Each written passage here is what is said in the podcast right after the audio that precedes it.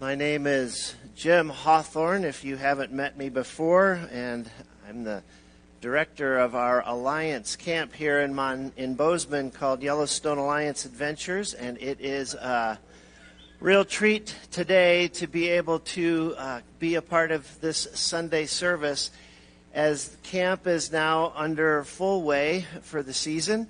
We have uh, about eighteen college students gathered from around the country that are here with me today, and sixteen high school students that have signed up to be a part of our Timothy Leadership Program. And these young men and women will be responsible for leading your children through every drop of rain and cold weather that is going to be upon them today as our third, fourth, and fifth grade camp starts this afternoon. And I would like to invite you to be engaged this summer, starting today if you haven't already been. But there are hundreds of lives. We'll have over nine hundred campers this summer passing through the gates and being a part of the ministries of Christian Camp, where we hope to impact their lives with the powerful name of Jesus Christ. So will you pray for these people? I'm going to ask them all to stand just so you can see the number of people that will be here serving our children this summer. Team, give us a quick look at who you are there.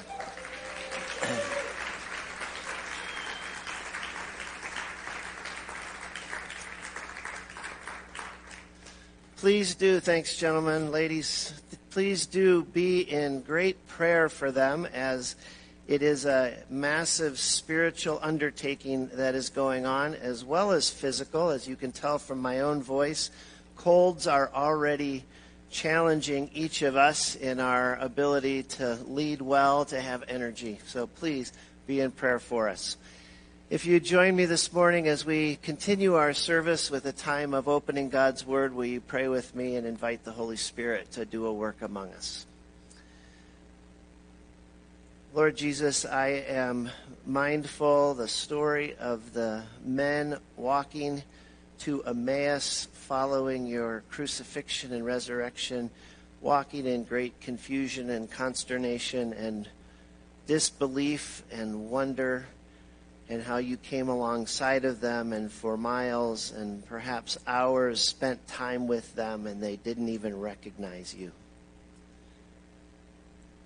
This morning I invite you, Holy Spirit, to illuminate our minds, open our eyes, make it possible for us to taste and see that you are doing something new, that you are about to work, you are present with us, and you are calling us into that. Let us hear your voice today and respond like in likewise with you. In Jesus' name, amen. A few months ago, our staff, the full-time staff at Yellowstone Alliance Adventures, opted on the word jump for our summer theme. That sounds pretty exciting, right? Envisions of kids jumping about up and down with excitement and delight, lots of movement, lots of action. And uh, great ideas started to flow from my team. Some of them included setting up bungee jumps and various things, running off of roofs into a big landing pod or something. And there was all this delight and excitement, and one of my staff ladies I noticed growing a little bit quiet and timid and saying, hmm. I said, well, what, are, what are you thinking about this? You don't seem as enthusiastic. And she said, well, maybe could we do something like with a curb? Can we just jump off of a curb? The excitement just was a little bit too much for that individual. The personal response inside was a little bit more hesitation. Maybe you're in one of these camps of when you're invited to jump, perhaps you're like the Hawthorne family that likes to go over to Three Forks and find Williams Bridge. Any bridge jumpers in this group? A few. Williams Bridge stands about twenty-five feet above the river below. That is if you're on the deck. It's about forty feet above the river if you climb up the scaffolding to the very top I-beam. Our family likes the I-beam. Sometimes jumping is a good idea. Other times jumping might not be such a good idea. So on one occasion, our family was at the bridge. We said, let's go take a picture, all seven of us, from on top of the bridge before we jump. Sounded like a great idea to us. Of course, being who I am, as the dad, the father, we have to keep leading our family into new adventures, new heights, new jumps. So I said, hey, wait a minute. When we get up there, let's all hold hands when we jump. That was met with a bit of resistance. My daughter, Jessica, in particular, was like annoyed by the idea. This is not going to go well. But everything should work out fine if we jump in unison together. So they they agreed, that begrudgingly, and my daughter Jessica is standing next to me, and we agree on the count of three, we're going to then jump together. Well, with a death grip in hand, we get to two, and Jessica's off, leaping into the air. Yes, I'm being pulled along beside her, and instead of landing on my feet, as I had hoped to, sprayed out, and a couple of ribs decided they were going to go a different direction. So sometimes jumping leads us into things that we maybe shouldn't be doing. But there is an invitation to jump in our lives, and it's the story of following Jesus' leading in our lives that I want to share from. Our theme verse has no word about jumping except the affirmation of who our God is. And we sang about the Rock of Ages, the same God yesterday and today this morning. In Isaiah forty-one, nine through ten, this is our theme verse, the promise that goes with our theme this summer. It says, "But you, my servant, whom I have chosen, whom I took from the ends of the earth, I say to you, you are my servant. I have chosen you, and I have not cast you off. Fear not, for I am with you. Be not dismayed, for I am your God. I will strengthen you. I will help you. I will uphold you with my righteous right hand." Isn't that a beautiful passage of promises of who God is, as he calls us into servanthood with him? This is the pivotal part. It's a both and. Jesus is calling us to jump into ministry as he is on mission in this world. He's inviting us to participate in what could be a very terrifying event. Many of you will never climb to the top of Williams Bridge with me. You would not even go to a pier at the bridge. You don't want any part of that kind of things. But perhaps you can relate to the cute idea of my now nearly two-year-old grandson. The little child that fathers, you have you have probably each individually experienced this, where you've set your child on a picnic table or perhaps on the edge of the pool, and you have gone to him below him with your arms held out like this. And in my case, I would say, "Gilson, Gilson, come on, jump to Poppy, jump to Poppy." Oh, we like that. That's a great image. Our hearts latch on to that and say, yeah, I want to be invited. Meanwhile, Gilson's standing back at the edge saying, "I'm not so sure. I don't know about this. I don't know what's going to happen on the other edge. What's going to happen if I do take this step that you're prompting me into?" And as children, we've seen it back and forth, back and forth, until it finally breaks the ice. And maybe mom gives a little gentle nudge and helps the process along. But Jesus is inviting us to jump into ministry, servanthood with him.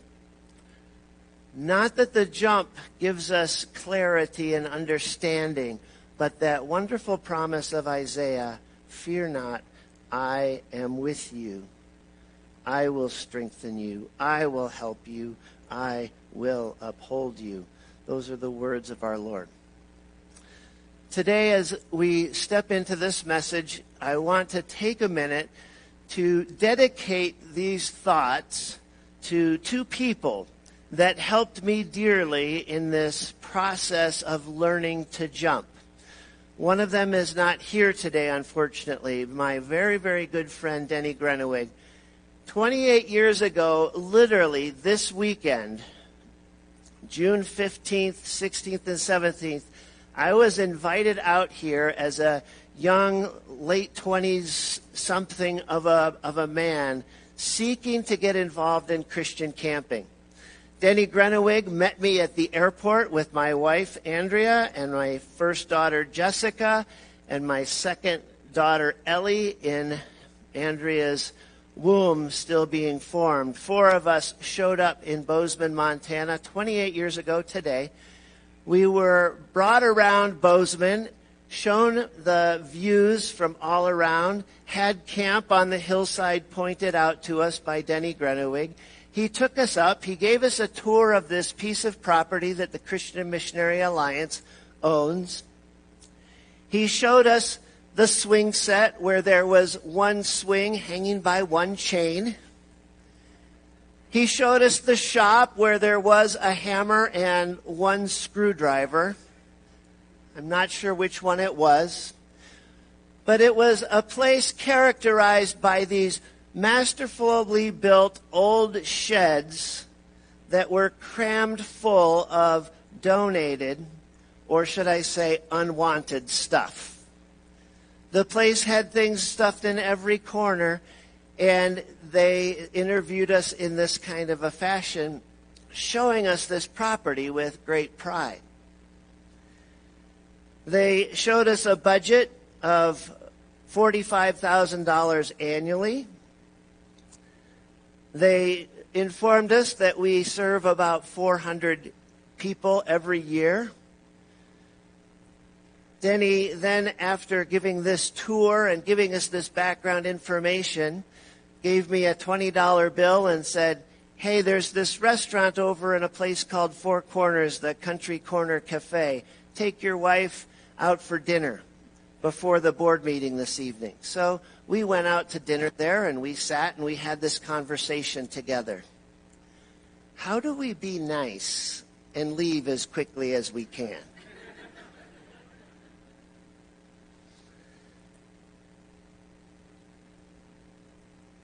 True story. Not about, not a bit of it is a falsehood. We looked in, and in my pride and arrogance and recommendations from my own mentors said, not a chance. Don't take something like this. The uh, offer was on the table for us after the board meeting. The board said, we recognize the state of affairs that we're in. We also know how tremendously powerful and significant the ministry of Christian camping is with young people and families. We simply don't know where to go or how to get there. We can offer you a place to live and raise your family. We can give you a promised salary of twelve thousand dollars a year. And we'll throw in two hundred dollars a month to work with your insurance. How could I resist? Oh, my goodness. Will you come? That was the invitation. I said there are two people I wanted to dedicate this to. Denny, who gave us an invitation to, to take a jump, to take a leap that seemed completely absurd and ridiculous, and why would we even really give this much more consideration? The second person was my mom, Jane Hawthorne, who is with us this, this day, now approaching ninety-two years. We shared these stories with her by phone somehow. I'm not sure how we accomplished that, Andrea, but she called me the next day after our interview and after we'd shared things. And she says, Jim, I just got to tell you that I didn't sleep much last night. I know you got to make a decision, but the only thing God would put on my heart, and I got up praying for you over, is that story of Joshua and Caleb. Remember, they were the two that went into this foreshadowed promised land that God had said, I want you to jump into that, to go and take that battle on. And they came back and said, we see these giants. Let's go. And it sounds like this place is going to have a lot of hurdles to overcome, maybe a few obstacles. But if God's calling you to this, I want you to jump. And I want you to know, Jim, I'm praying for you. I hope each of you have people in your life like that that will stand beside you in those moments of decision where God is prompting you to jump, giving you an invitation to step into a moment, perhaps it truly is just a moment, where God wants you to behave a little bit differently. That you will have those people that help clarify for you that this truly is an invitation, and all of the excuses that you can muster really are not meant to be the guides for you. It's the calling of Christ in your life, the prompting of the Holy Spirit. So as we enter into this message, I want to ask you just by a rhetorical question. For those of you that are getting a little bit older, this distance, this period of time might be greater. But when was the last occasion that you had one of those true moments of discovery? The aha moment where the light bulbs came on, when all the dots suddenly connected together, and when you said, ah, so this is how it works. One week? A month? Three years? What could it be? I tell you, when I watch my little grandson, Gilson, it is moment by moment discovery of like, this is what's next. This is what I get to do in the next moment. Oh, here's how it works for me to put two feet in front of the other, to start running instead of crawling. And I fear that for most of us, like myself, who now will turn fifty-eight this fall, that the old adage might become too real. You can't teach an old dog new tricks. Ask my kids about that when it comes to technology and my cell phone.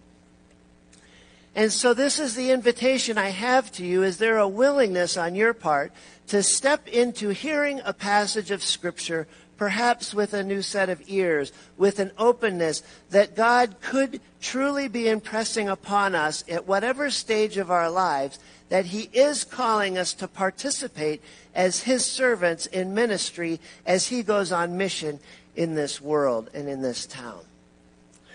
Jesus' very early words were, come and follow me. It's an invitation of movement from the place that we're at right now, at this moment in time, to and towards another place. Not just geographically per se, but that might even be the case too, that He's calling you into geographical movement. But I'm talking mostly about our spiritual walks, our personal lifestyle, how we live. Jesus' invitation provokes a response from us. Some of it, in the jumping illustrations I get, it engages our personalities, like trying to coax Gilson off of an edge. Others, the idea of jumping, it's just too much. We, we shut down. We are not going near the Williams Bridge. You can't prompt me enough to get me to go there. I understand that these personalities exist, and some of us are, are more cautious than others, but that's not what I'm trying to press into this morning. It's the obedience factor of, if God, then what? Will I respond to what He's inviting me into today? Given that adventure is about moving us forward, come follow me, from here to there, from distance to proximity, it's an opportunity for us to become part of this progression of becoming more like Jesus Christ. The mission of Yellowstone Alliance Adventures states that we exist to direct people to Jesus Christ and develop them to more reflect His character. It's a progression of becoming like Him in our thoughts, our attitudes, our words. To emphasize this idea of progression, you may be familiar with the passage in Ephesians two, but it's one in which Paul delineates and says, once upon a time, you were in this place. You were literally dead in your sins and your transgressions. But now, I have, God has moved you to a place of life.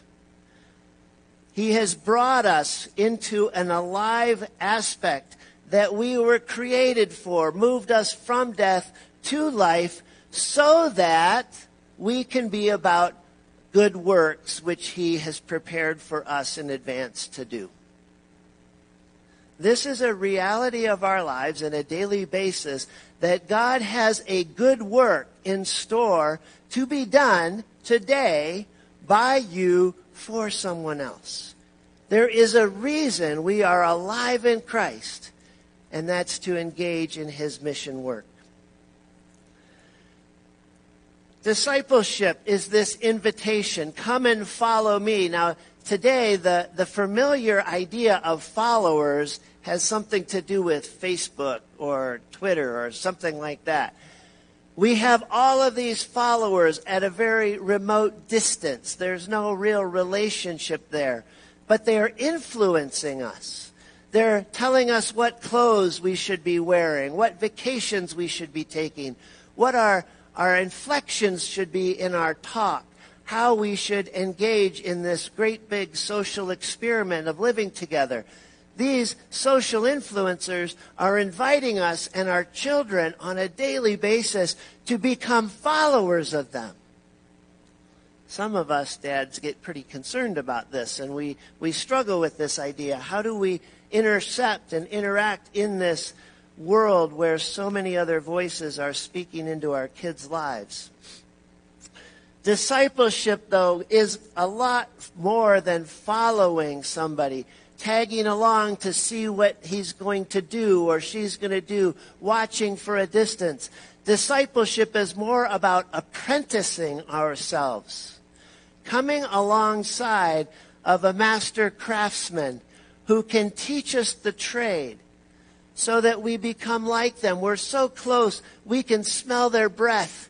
We we feel and see the sweat on their brows. We can enter into it, and our trade craft and our skill craft begins to become so much like this person that when we turn out our own product, other people say, wow, who did this work? This looks like so-and-so.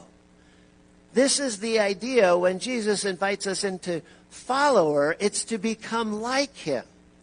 It's to have a responsiveness in our spirit that nobody can differentiate whether it's Christ at work or Christ in me at work carrying things out. It's moving from admiration only to I can do that too. So today's passage for Scripture, with those references and backstory in mind, is in our Gospels. I'm not following along with Nick's um, passages, but if you want to take a look, this is a story that's found in all four Gospels, Matthew, Mark, Luke, and John. I'm going to read it from Matthew fourteen, John, and John six. If you want to put your fingers there. But Mark and Luke essentially tell the same story with a little bit different language. This is the story of Jesus feeding five thousand people. Now, I want you to hang on to that statement itself. That's what our scriptures say. This is about Jesus feeding five thousand people. That's where our mind rests. That's the place where it's very hard to go to another place and say, is this story about more than just Jesus feeding five thousand people? So we're going to try to, I'm going to attempt to uncover a little bit of an insight that I think is pertinent for us. Let's hear this story, Matthew fourteen. He picks up right after a series of very significant things that have happened. The disciples have simply returned, recently returned, from being commissioned to go out and, and in twos and pairs, take the gospel, the good news of Jesus, what they're seeing, what they're learning, the power of God into these different villages. You can imagine the attacks that they had. You can imagine how exhausted they were.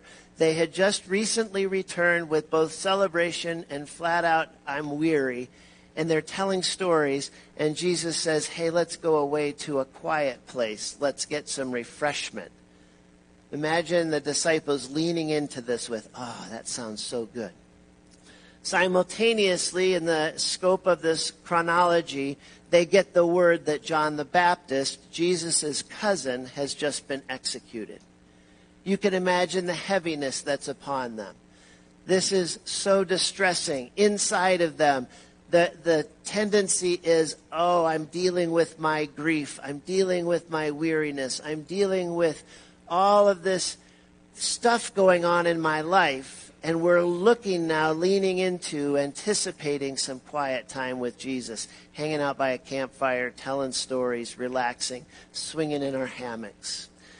And this is the story as it then unfolds here in Matthew. When Jesus heard this news about John the Baptist, he withdrew from there in a boat to a desolate place. An important word to hear there, desolate. By himself. But when the crowds heard it, they followed him on foot from the towns. And when he went ashore, he saw a great crowd, and he had compassion on them, and he healed their sick. Now when it was evening, the disciples came to him and said, "This is a desolate place, and the day is now finally over. Send these crowds away to go into the villages to buy food for themselves." But Jesus said, "They don't need to go away. You give them something to eat." And they said to him, "We only have five loaves here and two fish." And he said, "Bring them here to me." Then he ordered the crowds to sit down on the grass, and taking the five loaves and the two fish, he looked up to heaven and said a blessing. Then he broke the loaves and gave them to the disciples, and the disciples gave them to the crowds. And they all ate and were satisfied. What a wonderful story with so many nuances in there. So in this situation, you can, it leaves out a little bit. It sounds like Jesus is doing this alone, but the other passages clearly bring up the idea that the disciples traveled with Jesus to a place of desolation where they could truly disengage and be refreshed. All these crowds show up, and in Matthew's account, the disciples are the proactive ones. They're the ones saying, "Oh my goodness, again, all these people, Jesus, send them away. We've endured yet another day. Give us a break." And Jesus says, "No, you give them something to eat." In John, he goes about it a little bit differently. And the story is that Jesus is the initiator of the conversation. After this, they went away, John six, to another side of the Sea of Galilee, which is the Sea of Tiberias, and a large crowd was following him because they saw the signs that he was doing on the sick. Jesus went up on the mountain, and there he sat down with his disciples. The Passover feast was at hand. Lifting up his eyes then, and seeing the large crowd he was com- that was coming towards them, Jesus said to Philip, "Where are we going to buy food?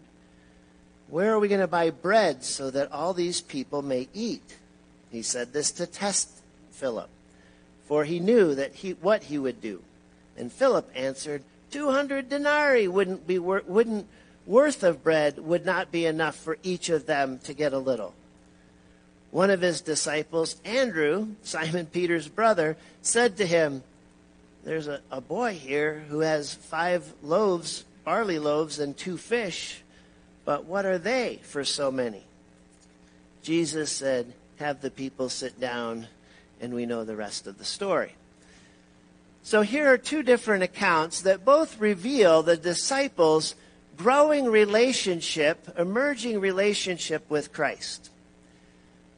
In Matthew's account, Mark's account, the disciples, in their weariness, in all of the emotional state that they're in, the physical state that they're in, they're kind of putting up with Jesus one more time.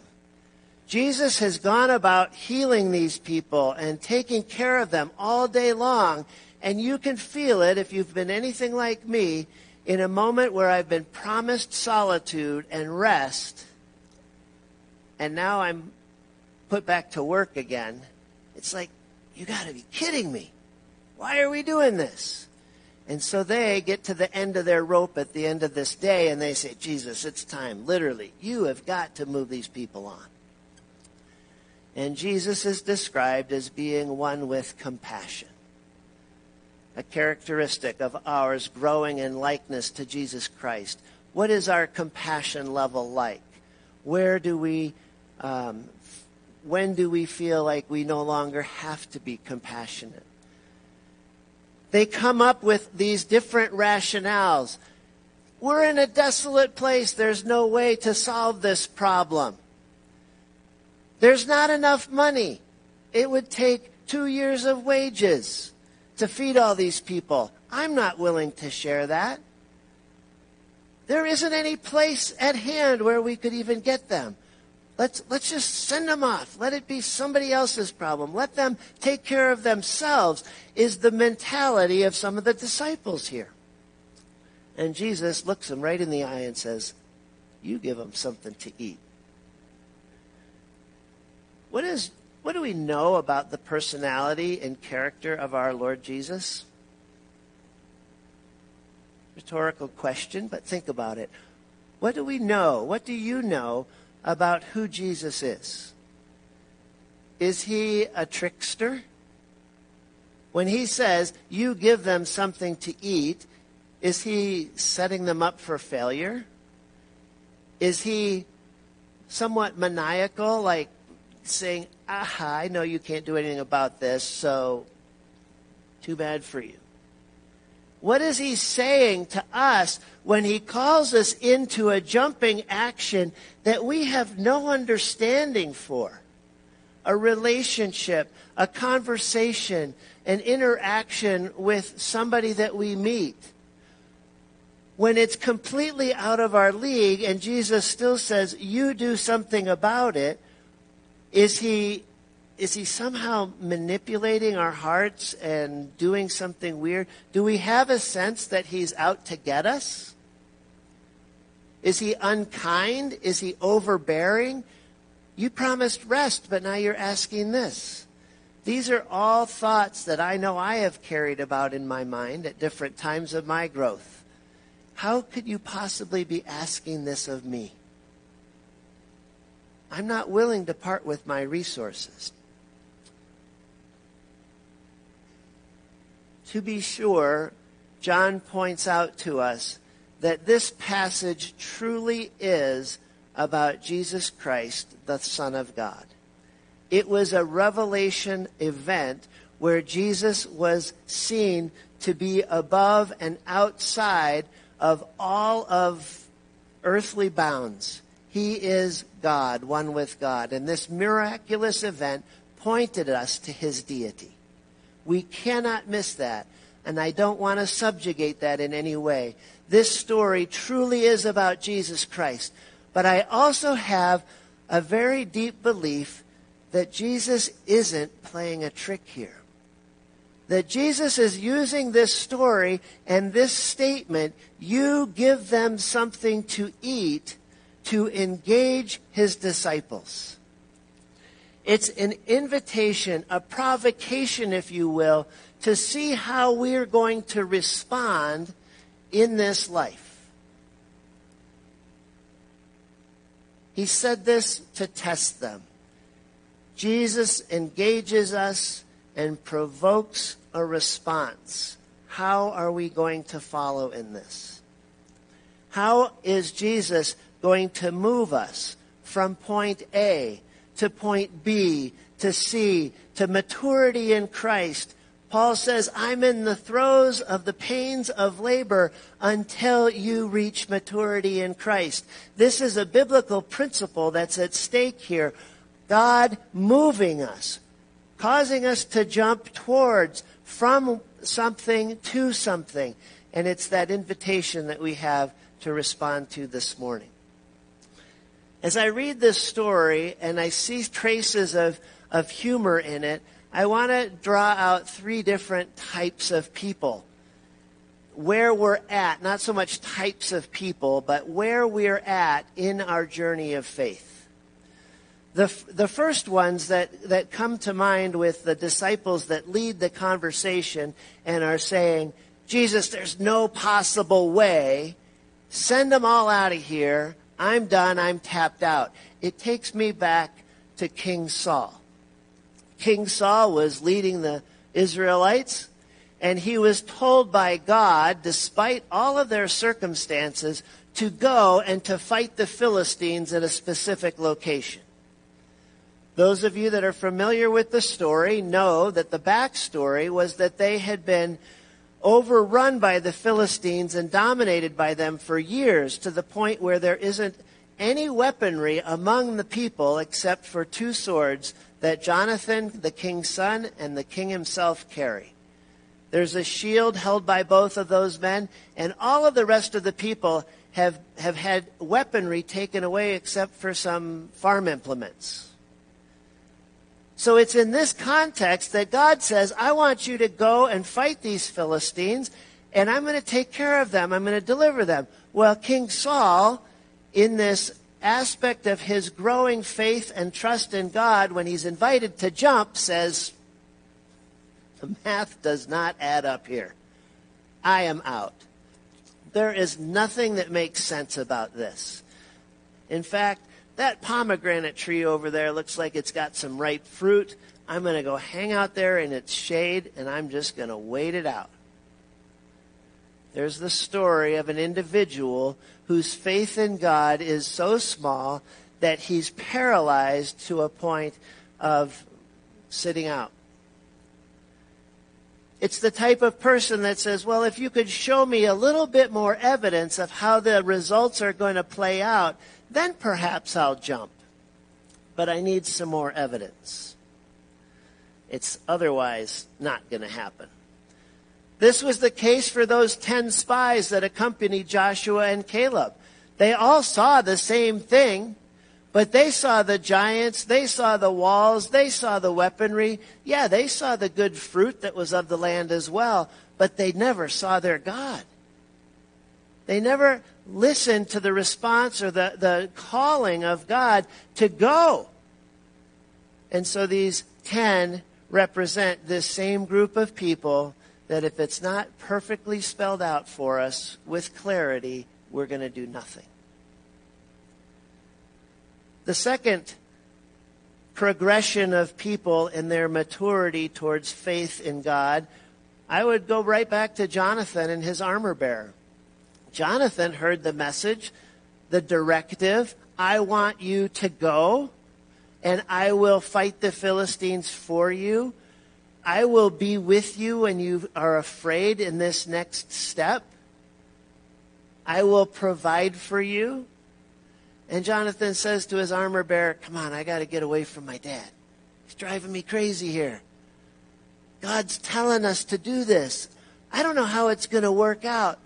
But perhaps if we go and show ourselves to the Philistines, God will work on our behalf. What a wonderful little word, perhaps. Perhaps. My faith isn't that deep. It's not that established. It's not that strong yet. It hasn't been tested that greatly yet. But, but perhaps I can jump off of this curb. Perhaps I can take this next step. And to me, it goes back, it echoes forward to Andrew in this story in John. And if you read it again and you think of the context of this, it's it's just a really funny storyline. Jesus is saying, what should we do with these people? Where can we get some food? Jesus is initiating this conversation, this engagement. He's provoking a response. As we can tell, all the other disciples are giving up every rationale why it's not possible. And Andrew shows up. And picture Andrew now.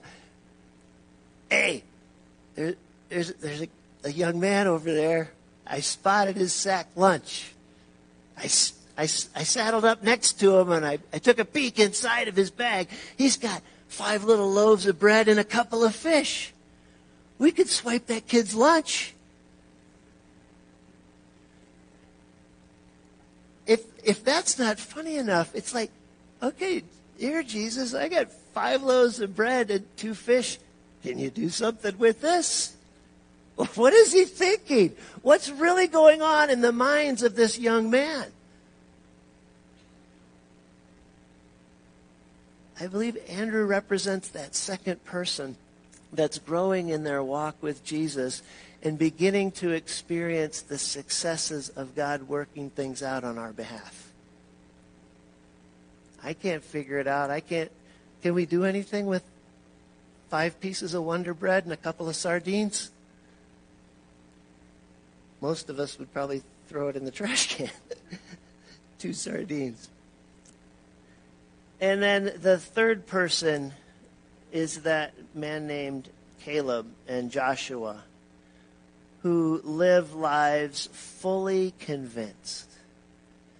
Caleb was one of those two that said, let's go up right now and attack, and, and God will deliver the, these armies into our hands.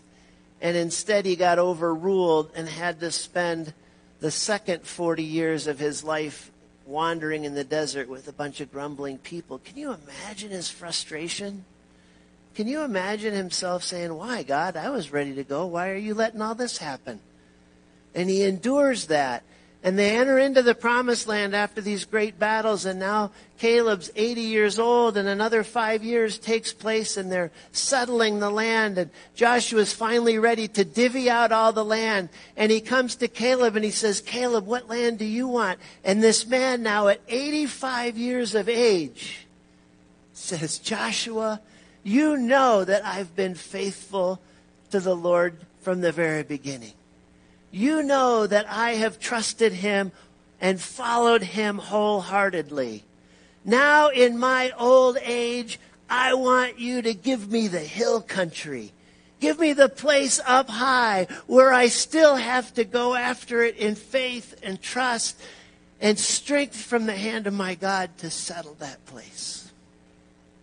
These are the wonderful progressions of God inviting us to jump, to take the initial steps off of the curb, to go farther in in our faith with him till he can move us to the place where we are taking great leaps of faith. Regardless of our age, you've got your young children here with you today. Parents, will you encourage them to jump into difficult places? To work on their friendships, to say I'm sorry in the situations where sibling rivalry is just going crazy, to teach them to be kind to one another, to teach them this level of compassion for one another that Jesus demonstrates to us. God longs to move us from where we are today into his likeness of where we will be tomorrow. From Saul saying, it's hopeless, to Jonathan, perhaps God will act on our behalf, to Caleb saying, we, we can't lose. What a marvelous story is prompted by Jesus directly saying to each one of us, you give them something to eat.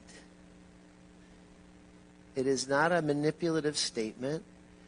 It is not just setting the stage for us to watch Jesus work. It is an invitation for us to partner with the powerful name of Jesus Christ, the power of the Holy Spirit. And in other places of Scripture, it promises us, see, you will do even greater things than me.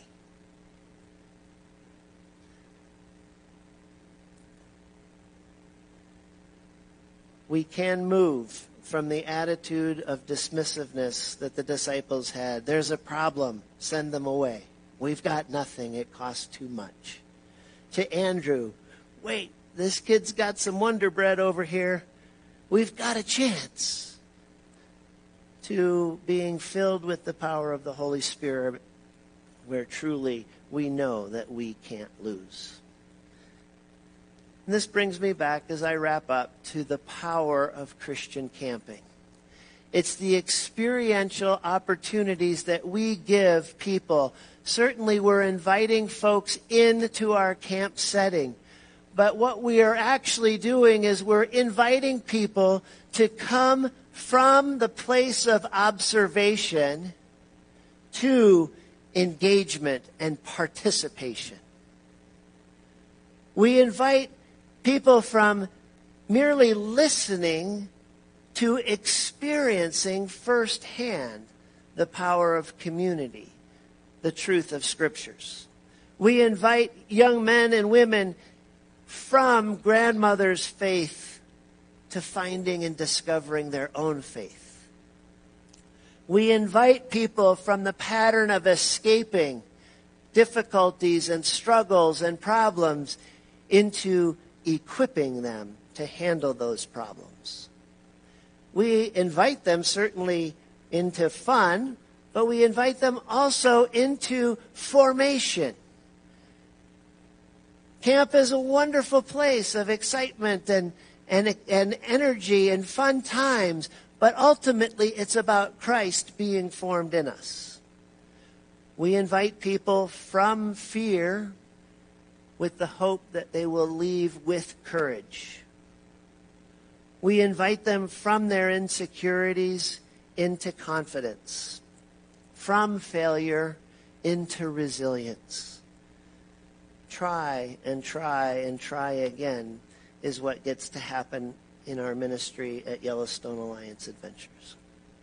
And as we partner in our community, it's also an invitation for us as community members. Instead of merely being independent organizations, how can we link arms and develop partnerships that are so much greater and stronger and effective, doing significant work of expanding the kingdom of God in Bozeman? Of all things we do well is inviting people from individual isolation into community, into belonging. So as we come to the end of this message, I, I want to, again, capitalize on this wonderful invitation. Josh, bring your team back up here. Not even just an invitation. I guess it's there because we can choose to do something with it or not. But as Jesus, the story of five thousand people, lands on familiar ears, I pray that you will also hear those few words in there today. Jesus Christ himself is saying to you in your moments, in your individual life, friend, you give them something to eat. You do something about this situation that I've placed you in.